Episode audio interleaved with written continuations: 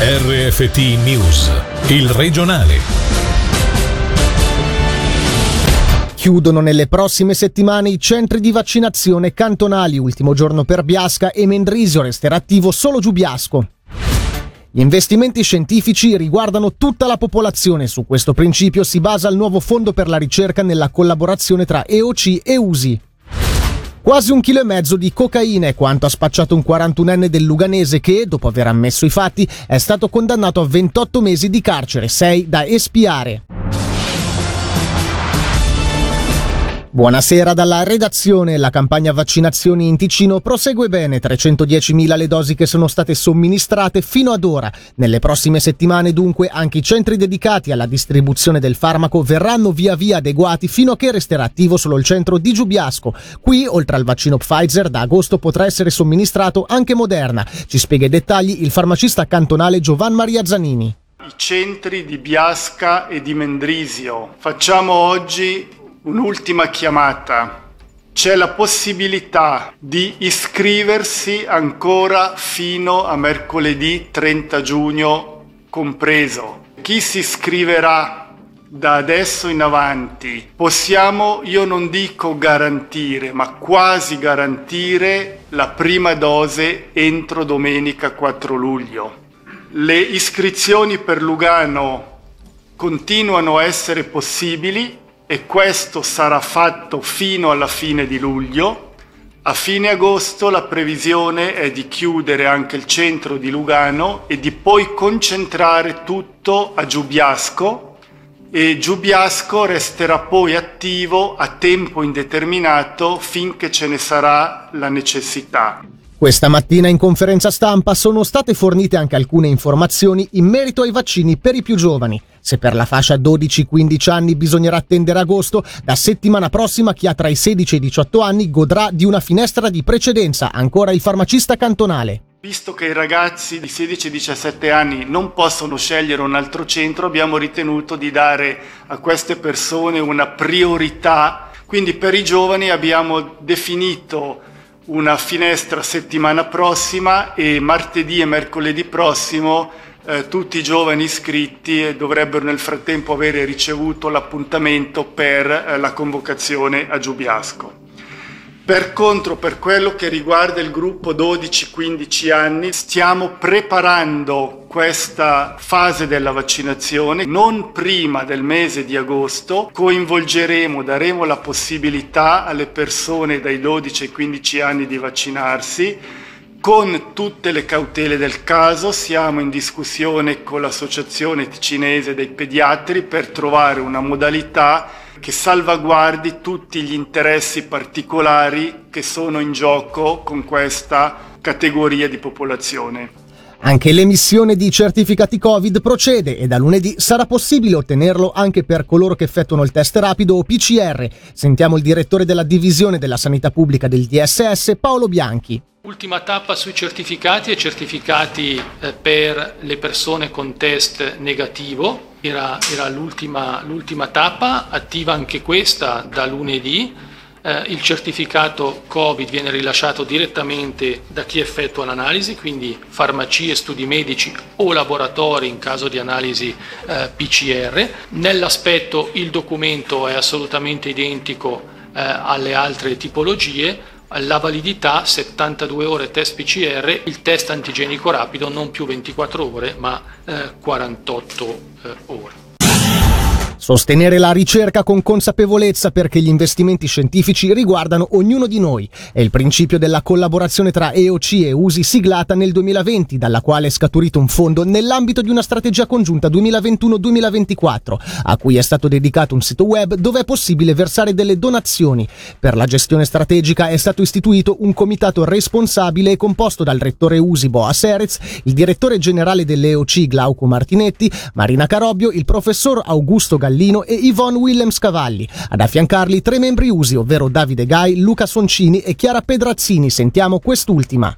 Ha lo scopo di promuovere la ricerca biomedica per garantire le migliori cure ai nostri pazienti in Ticino, a tutta la collettività e ovviamente di sostenere l'innovazione e la valorizzazione della stessa su queste ricerche che abbiamo selezionato. I presupposti di questa collaborazione sono di creare delle belle sinergie tra queste due istituzioni. Sicuramente la ricerca scientifica svolta all'interno di EOC sarà sviluppata in stretta collaborazione con l'USI, questa facoltà di scienze biomediche attiva dal 2014 e il master in medicina umana attivo da settembre 2020. Oltre a questi vogliamo sostenere i ricercatori clinici e finanziare anche i nostri ricercatori giovani. Il fondo per raggiungere i suoi obiettivi ha istituito questo comitato. Siamo un gruppo di professionisti con background e competenze diverse che appunto si sono messi insieme a titolo gratuito per questo scopo nobile. Non vorrei dimenticare il preziosissimo compito della commissione di valutazione che valuta i progetti dal punto di vista scientifico. Passiamo alla cronaca giudiziaria, 28 mesi di carcere di cui 6 da espiare, la condanna inflitta a un 41enne del Luganese che ha venduto almeno 1,4 kg di cocaina oltre ad aver commesso altri reati minori. L'imputato ha ammesso i fatti e il dibattimento si è tenuto con il rito abbreviato e l'accordo fra le parti. Sentiamo Alessia Bergamaschi. Ha venduto almeno 1,4 kg di cocaina in meno di due anni e messo a disposizione il suo appartamento a un complice per il taglio della sostanza. Il 41enne svizzero, residente nel Luganese, è comparso oggi alla sbarra anche per essersi messo alla guida sotto l'influsso dell'alcol e successivamente dopo il ritiro della patente. Inoltre ha inviato 4.200 franchi all'estero, denaro proveniente dallo spaccio di droga. È stato riconosciuto colpevole di infrazione aggravata alla legge federale sugli stupefacenti, riciclaggio di denaro e di infrazione alla legge sulla circolazione stradale. Condannato il ladro seriale di biciclette, due anni di reclusione e cinque di espulsione per il 59enne italiano attivo lavorativamente come muratore in Vallese e in Ticino, che dal 2015 al 2020 aveva rubato una sessantina di mountain bike del valore di circa 7.000 franchi. Come riporta il Corriere del Ticino, le sue vittime erano turisti che percorrevano strade e sentieri della Valle Maggia e la Vizzara. In carcere dal 2020 dovrà scontare ancora qualche giorno prima di essere espulso. I castelli di Bellinzona sono inagibili per disabili, anziani o persone con limiti fisici. È l'oggetto dell'interrogazione inoltrata dall'unità di sinistra del Bellinzonese che sprona il municipio della capitale a farsi portatore attivo del progetto già studiato approfonditamente nei piani cantonali di rendere le strutture accessibili per tutti. Sentiamo Danilo Forini dell'unità di sinistra e direttore di Pro Infirmis Ticino e Moesano in questo momento è molto difficile, ci sono segnalazioni non conformi, ci sono delle piccole difficoltà per eh, addirittura riuscire solo ad arrivare ai ristoranti, al piano terra di tutti e tre castelli, in particolare Castelgrande, dove ad esempio adesso ci saranno quest'estate, le stavamo aspettando dei concerti, si ricomincia, le organizzatori indicano di utilizzare l'ascensore, in realtà ci si ritrova una rampa fatta di sassi e poi una specie di imbuto che non permette di continuare, quindi ci si trova quasi davanti a una bella beffa, si fa tutta una fatica per arrivare, poi bisogna tornare indietro e l'accessibilità del castello passa da una stradina che sale da via Orico, ma non è segnalata. Contatti dalle associazioni con il cantone ci sono stati, sono anche buoni, c'è molta disponibilità e penso anche onesta volontà di voler fare qualcosa. C'è una mozione pendente dei Verdi e anche con l'OTR la volontà c'è. Il senso di questa interrogazione è proprio stimolare il municipio a farsi promotore di coordinare, dire adesso facciamo facciamolo, facciamolo veramente, le misure ci sono, non sono grandissime, ci vuole però qualcuno che tiri il carro e visto che la città di Bellinzona, il municipio punta molto sui castelli, è necessario fare qualcosa oltre che assicurare l'accessibilità a tutte le persone per una questione di giustizia sociale.